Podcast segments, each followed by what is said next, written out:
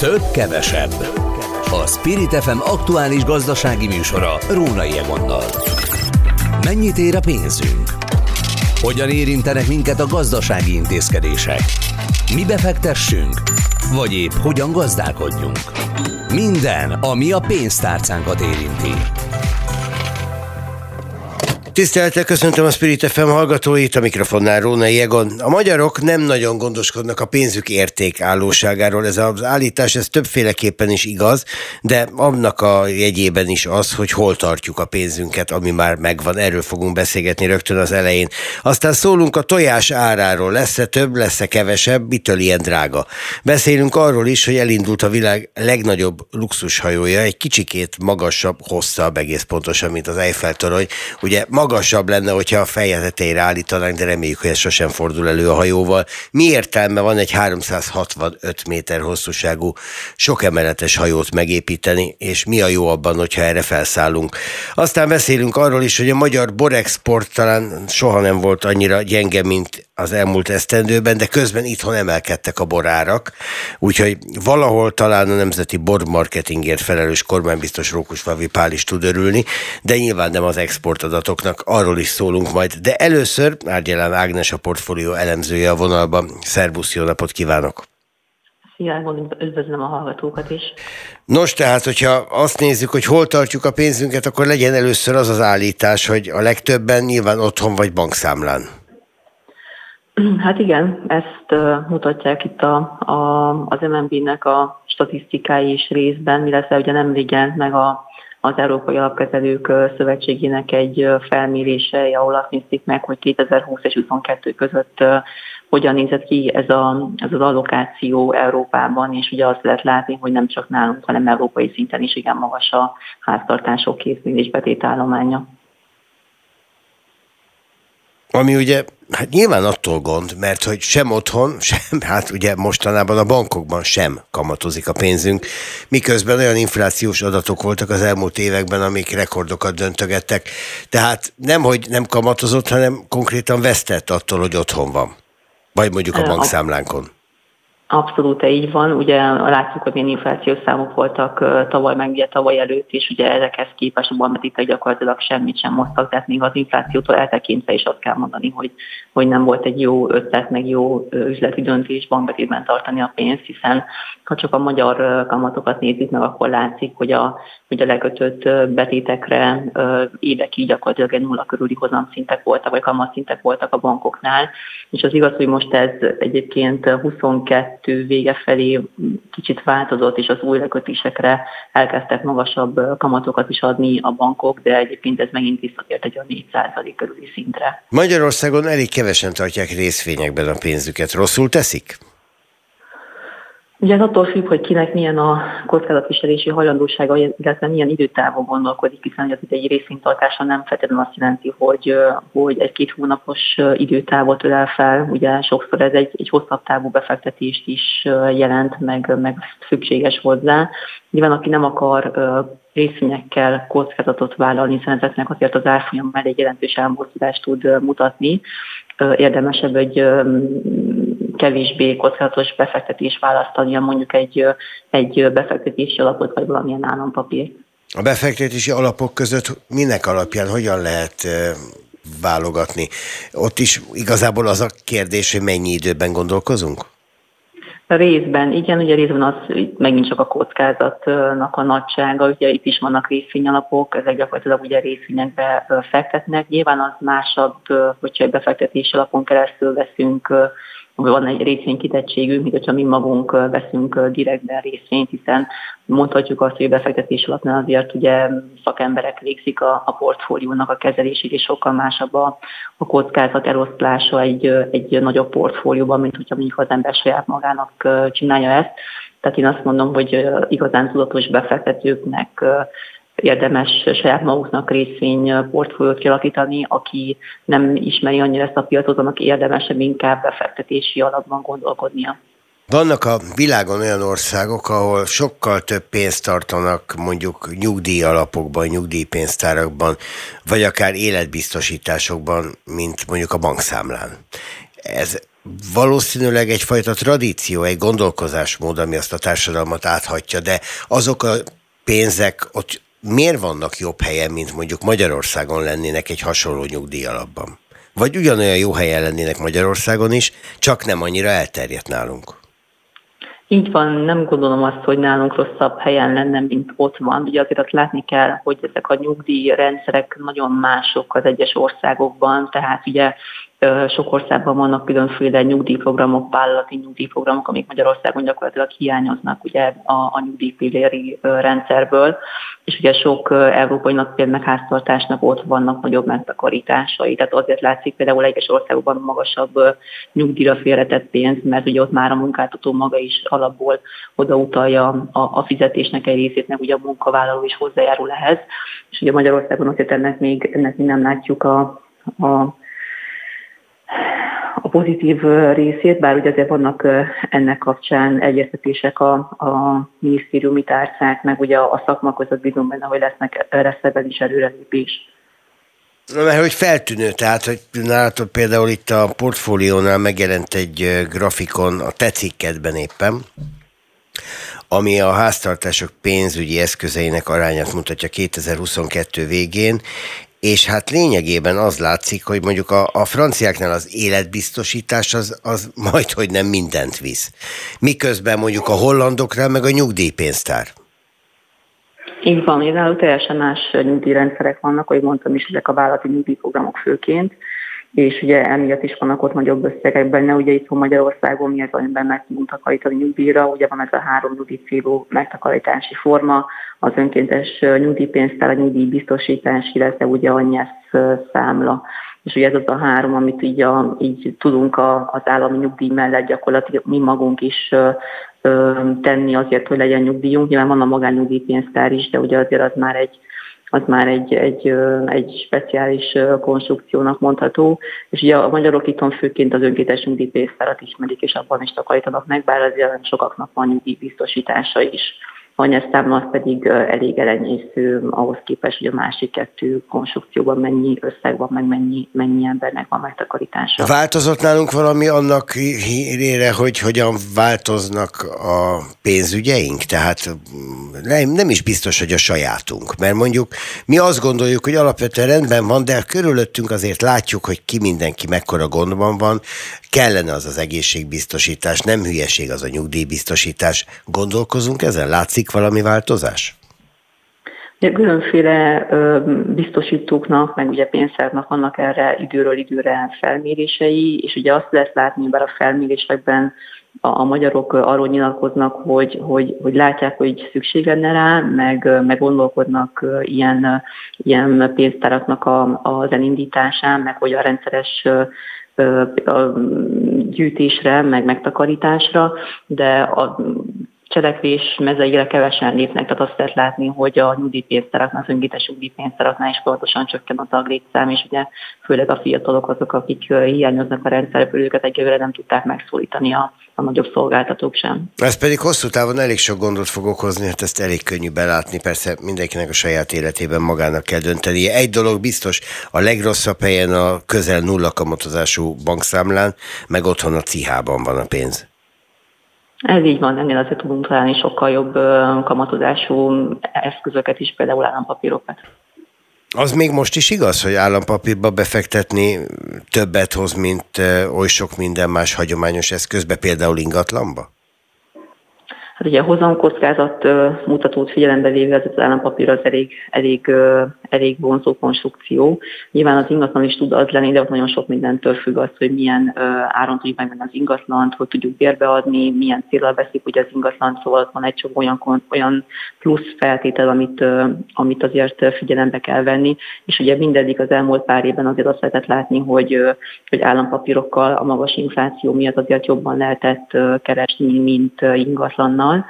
Aztán meglátjuk, hogy a jövő mit hoz, ugye most, hogy az infláció is lejjebb szorul, és meglátjuk, hogy az ingatlanárak merre fognak menni. Lehet, hogy lesz olyan pont, amikor megint az ingatlanok lesznek jobbak, és nem az állampapír. Árgyélen Ágnessel a portfólió elemzőjével beszélgettünk arról, hogy mit csinálunk a pénzünkkel, és mit kellene helyette tennünk. Köszönöm szépen. Én is köszönöm. Szervusz, Ági. Több, kevesebb. A Spirit FM aktuális gazdasági műsora. Rónai Egonnal.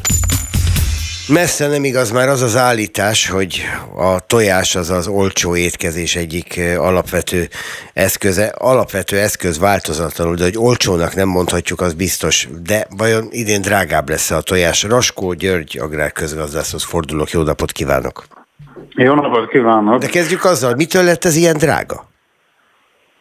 Hát egyértelműen a tojás esetében a takarmány, legyen szó gabonáról vagy szójáról, elképesztő mértékben megdrágult 2022-ben, és hát a, amivel ugye a tyúkokat etetik, hozzá kapcsolódó premixek szintén ilyen 50-100%-kal drágultak, ezért volt a tojás nagyon magas árszinten 2022-ben, de azért az jó hír, hogy 2023-ban elkezdődött egy a egyenletes csökkenés, és most 2024. januárjában a csúcsáros képest már 24%-kal olcsóbb a tojás a Magyarországon, de nem csak Magyarországon, hanem Európában is egy jelentős áresés történt. Az unió átlagában egyébként 8%-kal esett a fogyasztói árszint. Ez azt jelenti, hogy a, amíg a csúcson 100 forint körül vagy afölött volt a tojás bolti fogyasztói ára, addig ma ez lement 75-80 forintra. A large, tehát a leg, nagyobb méretű tojására is gyakorlatilag 90 forint körül van. Van különbség a piacon kapható háztáji és a, a nagykereskedelemben, vagy éppen a bolthálózatokban kapható nem háztáji tojás között? Most árban minimális, tehát lement a háztáji tojás ára, és a minősége szerintem nagyjából ugyanaz, tehát sok különbség nincs közte. Valamivel drágább a úgynevezett biotojás ára, de az is éppen a mai napon 90 forint körül van jellemzően darabonként.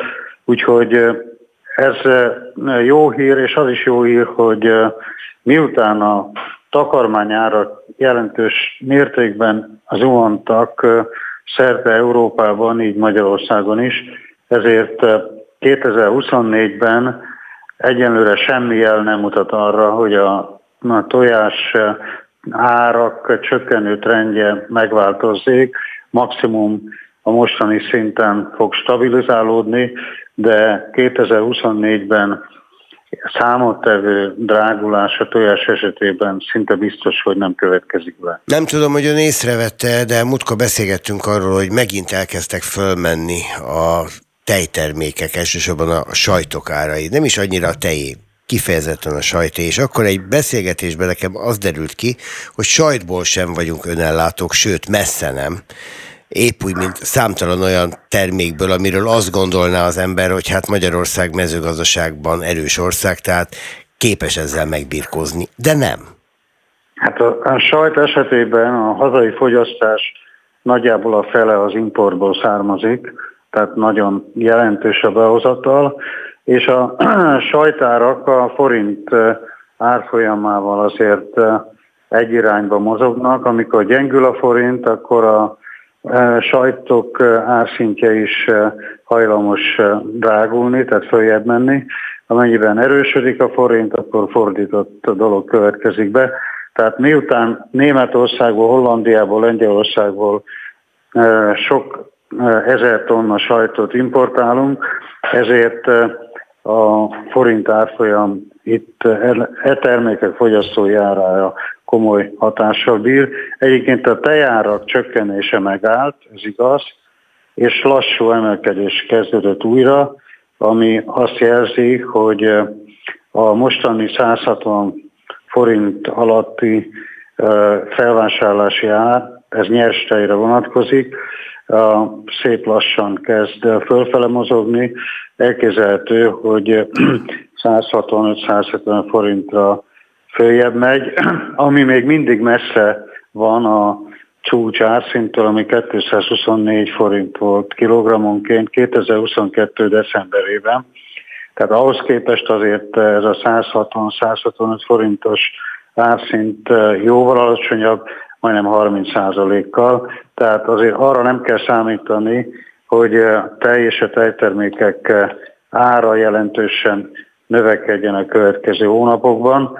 Ha a forint marad ilyen bizonytalan jegyzés szinten, tehát most egyértelmű, hogy a gyengülő tendenciát mutat, akkor elkezdhető, hogy a sajtókára valóban következő hónapokban is nem lefelé, hanem fölfelé fog mozogni. Raskó György, agrárközgazdász világosított fel bennünket az előző percében. Köszönöm szépen önnek, viszont hallásra. Viszont hallásra. Több, kevesebb. A Spirit FM aktuális gazdasági műsora. Rónai Egonnal. Kis Robert Richard van a vonalban, akit akkor szoktunk hívni, a turisztikai kérdéseink vannak, hazai vagy nemzetközi legyen az, mert hogy turisztikai szakújságíró. Szerbusz Ricsi! Kellemes szép napot kívánok, és jó rádiózást mindenkinek. Úgy legyen, viszont amiért hívunk, azt hát nem gondolom, hogy sokunk ö, ö, úti célja lesz, bár sokan vágyódnánk erre az úti célra. Kihajózott ugyanis Miami-ból az Icon of the Seas, a világ legnagyobb hajója, amelyik hát ugye mostanában a Titanikkal szokás mérni, sokszorosa a Titanic méretének, és ráadásul jéghegy felé sem megy, mert hogy a Bahamák irányában indult el. Mi értelme van egy olyan hajót építeni, amin közel tízezer ember utazik?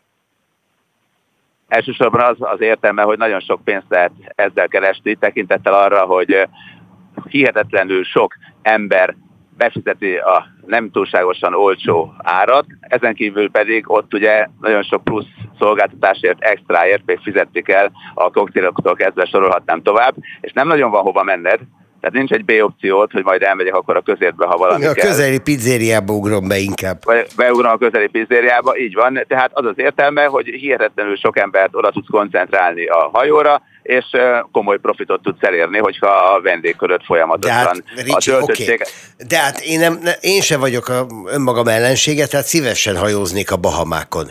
Tízezred magammal egy hajóba zárva? Ez biztos, hogy annyira vonzó? azt hiszem, hogy az ember habitusától függ, hogy mennyire vonzó, mert vannak előnyei és vannak hátrányai egy ilyen utazásnak. Én már jó pár nagy hajót láttam, sőt, egy teljes könyvet írtam a hatalmas óceánjáró hajókról. A világ legszebb szállodai sorozatomnak az egyik kötete sorba vette az akkori legnagyobbakat, és jó pár esetben jártam is a hajókon. Nos, előnye például az, hogy gyakorlatilag minden percét ki tudod használni az utazásnak. Tehát nincsen holtidőd. Nincsen olyan, hogy jaj, most várakozom a reptéren, jaj, most akkor 8 órán keresztül autóbusszal elmegyek A pontból B-be, hanem lényegében akkor, amikor utazol, te elmész a moziba, megnézel egy jó filmet, elmész a játékterembe, kipróbálod a csúszdaparkot, pihengetsz a mámorítóan szép tengerpartot idéző felső medencénél a pálmafák, amelyek egyébként eredetiek csak beletettek ilyen izgalmas kis cserepeket oda árnyékában, és rengeteg szórakoztatási lehetőséged van rengeteg szórakozási lehetőséged van, sok mindent csinálhatsz, úgyhogy lényegében élvezed azt, hogy ott vagy a végtelen nagy tengeren, óceánon, és minden pillanatban valamivel szórakoztatnak téged. Animációs programok, színházi programok, előadások, gokart pálya a tetején a fantasztikus óceánjárónak, és sorolhatnám Itt most tovább. még korcsolya pálya is van, ami a Bahamákra gondolva eléggé bizarnak tűnik, de hát miért pont az ne?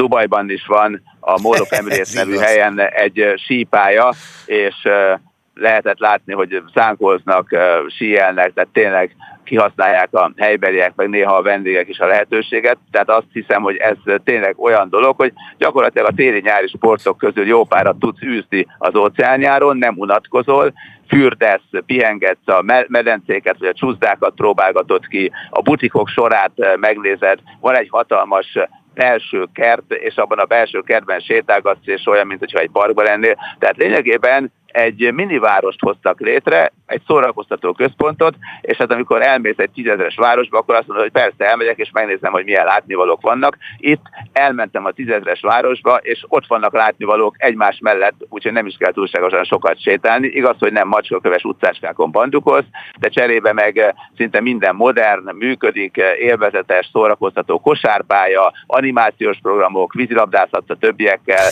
de van minifocipálya, Oké, oké, értem, téged megvettek. Oké, okay, rendben van, neked ez bejön. Hát nem, vettek, nem úgy, nem, nem, nem úgy, de hát neked ez bejön, ez neked tetszik. Viszont mindenért külön-külön fizetek? Tehát nem itt most a, külön, külön fizet, felsoroltál egy csomó mindent, ezek közül szerintem a parkban a séta az, ami talán ingyen van mikor azt mondod, hogy, hogy, hogy most én nekem ezt tetszik, akkor ugye elmondtam most az előnyös oldalát, amikor kérdezted, hogy miért érdemes ide elmenni, de nyilván a hátrányos dolgokat is felsorolhatjuk. Nem mindenért fizetsz, egyrészt válogatja a hajótársasága is, hiszen több ilyen társaság is van egyébként, amely luxus óceánjárókat üzemeltet, hogy mi az üzleti modell, de nagyjából az szokott lenni, hogy koktélokért plusz fogyasztásért fizet, benne van ugye az étel és a szállás, és hát ott még vannak olyan szolgáltatások, amelyek ingyenesek, vannak, amelyek fizetősek, tehát itt többféle modell létezik, de hasonló ez egyébként a szállodák modelljéhez, de ugye akkor beszélhetünk a hátrányokról is. Az egyik hátrány az az, hogy amikor elmész és egy látnivalót megtekintesz, akkor egyszerre kiözölik hihetetlen mennyiségű ember a hajóból, és nem csoda az, hogy Velence is azt mondta, hogy hú, hát azért a luxus óceánjárók ne nagyon jöjjenek be, mert tehát nem tudjuk kezelni. Hát nehezen kezelhető ez a dolog. Tehát van Galapagos hajótúra is. Most gondolj bele, hogy a Galapagos szigeteknél az ősgyikok megvárnak-e téged, amikor te az ezredik vagy a sorban, éppen amikor a fakultatív programokra sor került. Tehát az, hogy tömegturizmus azért ez jelen van a dologban mindenképpen, az, hogy mindig benned van egy kis stressz, amikor elmész a külső programokra.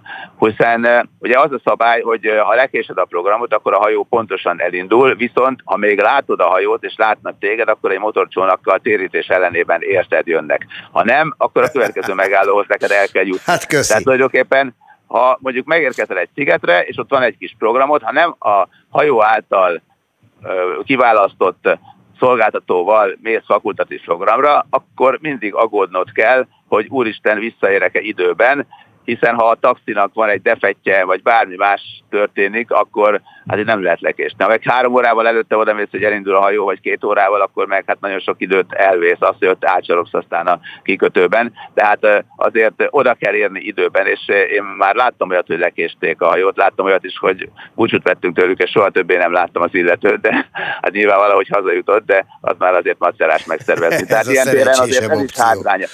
Pontosan, meg hátránya az is, hogy azért az Amerikából induló hajók esetében kevesen tudják, de van olyan szabály, hogy valójában nem mindig friss élelmiszert vásárolhatnak, mert tilos nekik. Tehát Miami-ban és utána vagy meg tudják sütni a kenyeret, vagy tudnak valamit csinálni a hajón, vagy pedig lefagyasztják, és ugyanazt eszed a második héten is, mint ami Miami-ban elkészült. Nem vehetnek friss gyümölcsöt, friss árut, mert a helyi hatóságokat nyilván gazdasági szempontból is persze legyünk őszinték, de tiltják.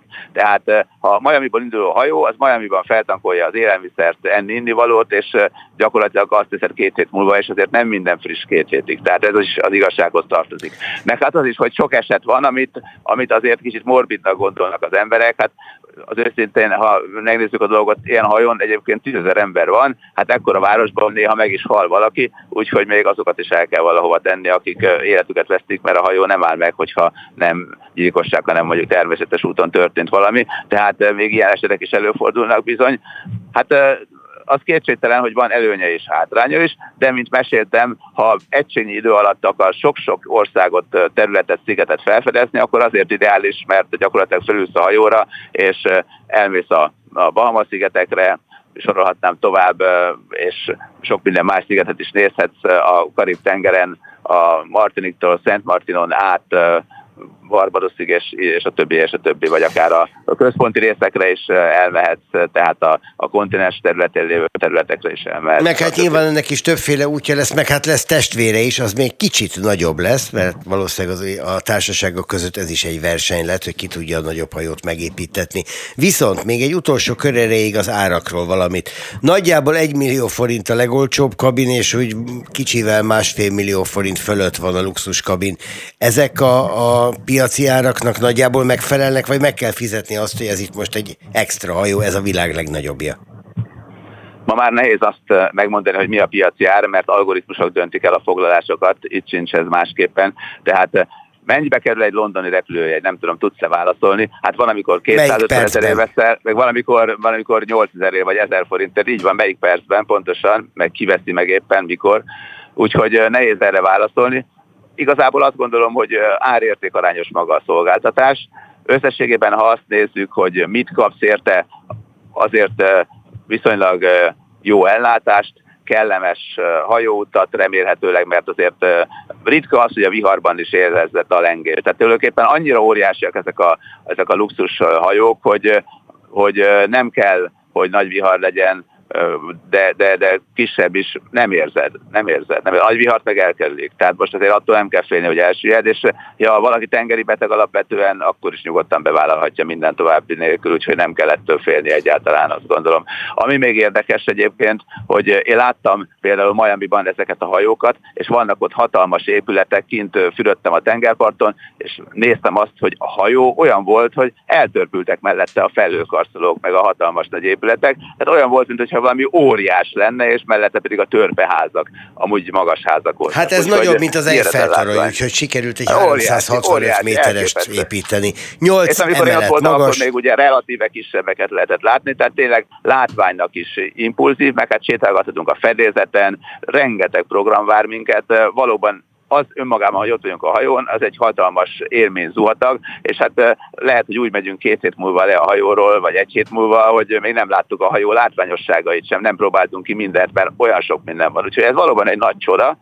Egyébként, amikor kérdezted, hogy mi mennyibe kerül, én azt gondolom, hogy célszerű olyan kabint vásárolni, ahonnan egyébként látni a tenger. Tehát vannak olyanok is, amelyek olyan szinten le, vannak, hogy nem feltétlenül lehet látni, de vannak olyanok is, amelyek tényleg így, így pazar módon néznek ki. Ha már elmegyünk egy ilyenre, akkor szerintem akkor legyen teljes az élmény, de összességében azt gondolom, hogy árértékarányos fogalmazhatunk így. Hát manapság már vannak két-három milliós utazások is azért, meg vannak persze olyanok is, hogy eljuthatunk mondjuk Egyiptomba 110 ezerért, tehát nagyon-nagyon változó az utazási piac árképzése. Én azt hiszem, hogy egy luxus hajóútnál, hogyha működnek és jók ezek az élmények, hogyha ha szeretjük azt, hogy sokan vagyunk, de azért jó a hangulat, esti programok sokasága, ének, zene, tánc, mulatságok, koncertek, előadók, szórakozás, italok, hát akkor, akkor ez a mi világunk, és hát mellette ne felejtsük el, hogy akár a fakultatív programokra is felfedezhetünk, vagy benevezhetünk, ami egyébként egy újabb bevételi forrás a hajótársaságnak, és akkor megnézhetünk nagyon-nagyon sok helyet egységnyi idő alatt viszonylag hamar.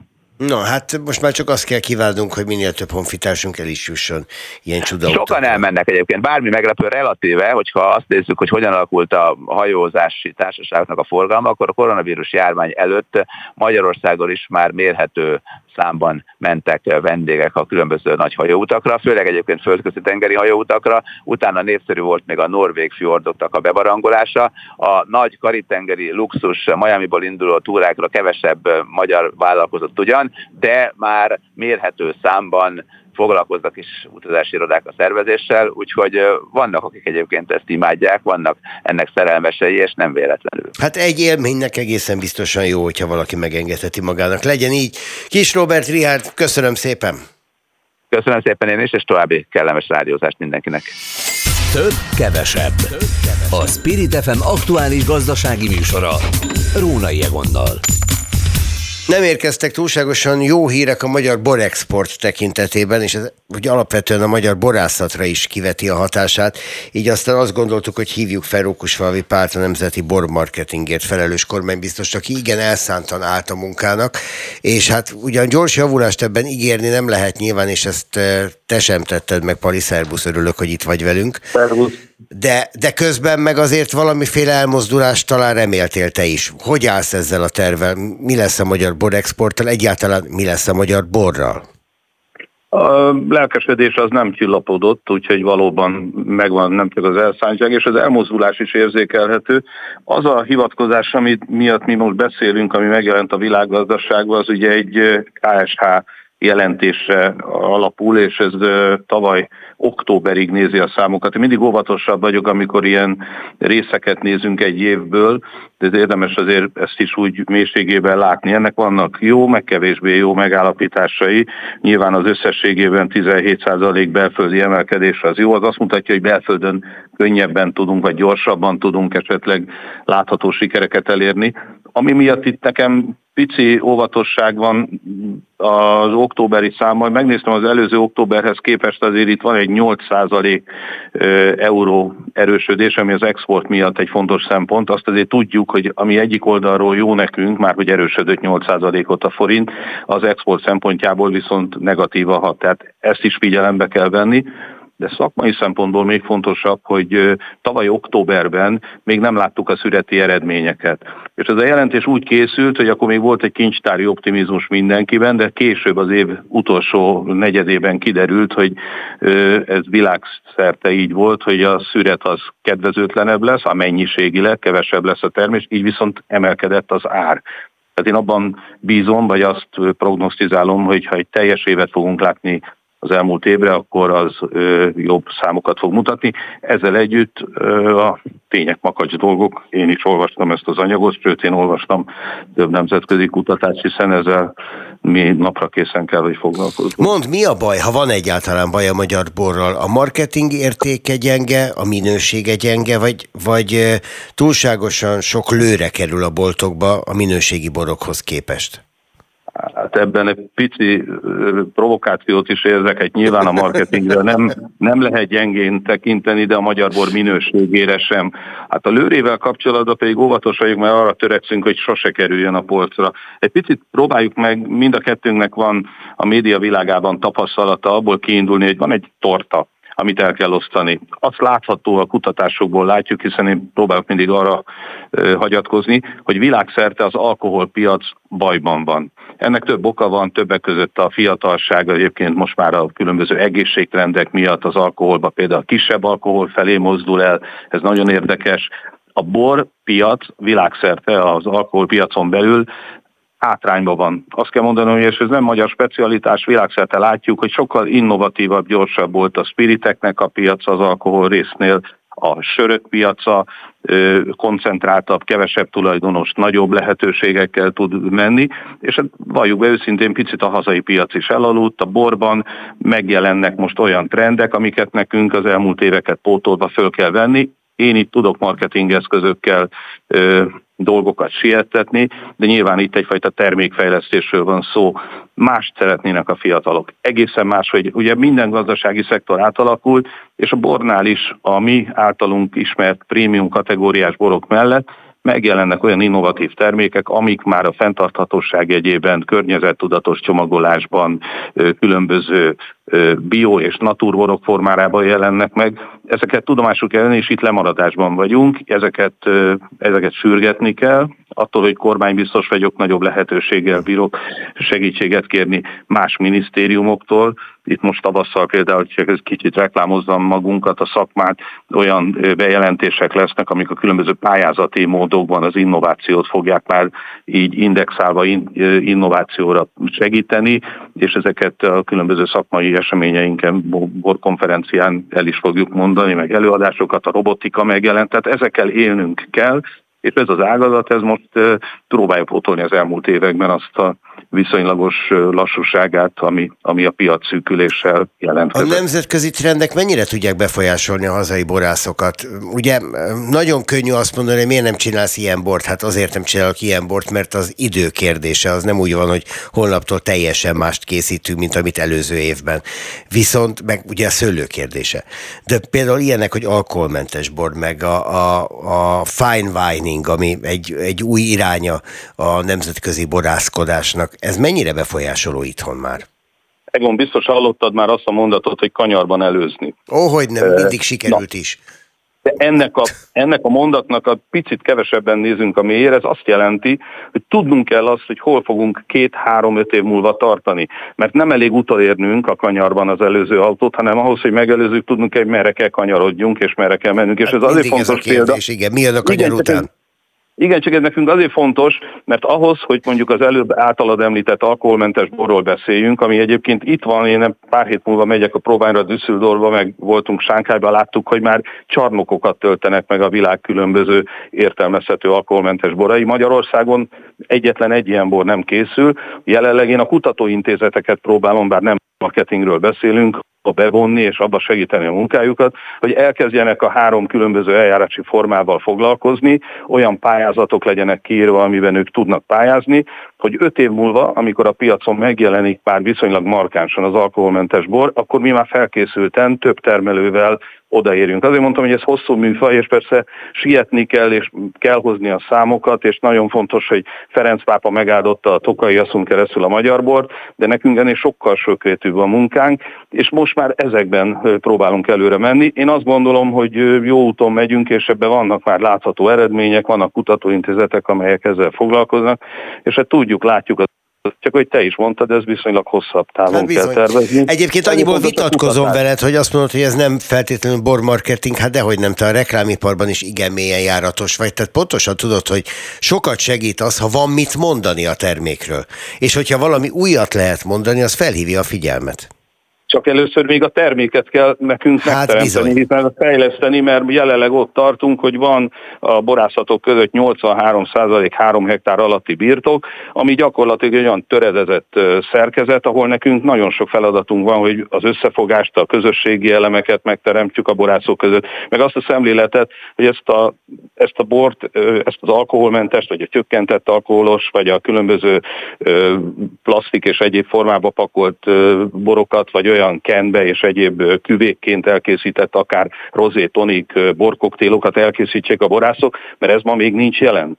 Nekem nagy segítségemre vannak a fiatalok, nagyon sok fiatal borásszal dolgozunk úgy együtt, hogy ők már értik, hiszen ők, ők, ők jobban többet utaznak, értik ezt a nyelvezetet. A kommunikáció is egészen más nyelven beszél, mint még amikor a mi időnkben én itt aktív voltam mondjuk ebben a világban, és ezért örülök, hogy a én operatív szervezetem, ami a Magyar Bormarketing Ügynökség, míg ha a magam nagyon idős korát beleszámol, még akkor is 20 éves az átlagkor, mert hogy nagyon sok fiatal van ott, és ők, ők nagyon inspirálnak, nagyon, nagyon viszik előre a stratégiát, viszont a kutatásokra építve tapasztalattal mondjuk nekem kell összerakni, illetve az én csapatomnak. Az, hogy mik a bortrendek a világban, az minket mennyire kell, hogy befolyásoljon? Vagy előbb rakjunk rendet a saját portánkon, és majd utána figyeljünk a trendekre? Nem figyelni kell, abszolút figyelni kell, de nem is csak a bortrendeket, hanem azt, hogy a, a bor, mint szakma elvesztette a fiatalokat, tehát az E-generáció egyértelműen az alkoholnál előbb fordul a, a spiritek felé, vagy a sörök felé, az például egy fontos feladat, az figyelnünk, és olyan termékeket kell készíteni, amellett a prémium szektor mellett, amiben mi erősek vagyunk, amivel őket is meg tudjuk győzni. És nagyon nagy a lehetőség, mert abban a kutatásban, aminek kapcsán mi beszélgetünk, az is benne van, hogy a magyar bor export, és ez egy, ez egy súlyos feladat megoldandó részemről, a magyar bor export 70%-a lédig, azaz folyóborként kerül ki. Na most ebből nekünk terméket kell csinálni. Ez az egyik olyan fontos szempont, ami miatt én elhatároztam, hogy a világ egyik legnagyobb Lédig Expo expóján, ami Amsterdamban lesz, ez a Bákvány, azon nemzeti standot kell nekünk vinni. Fontos, hogy azokat az importőröket megtaláljuk, akikkel együtt fogunk tudni,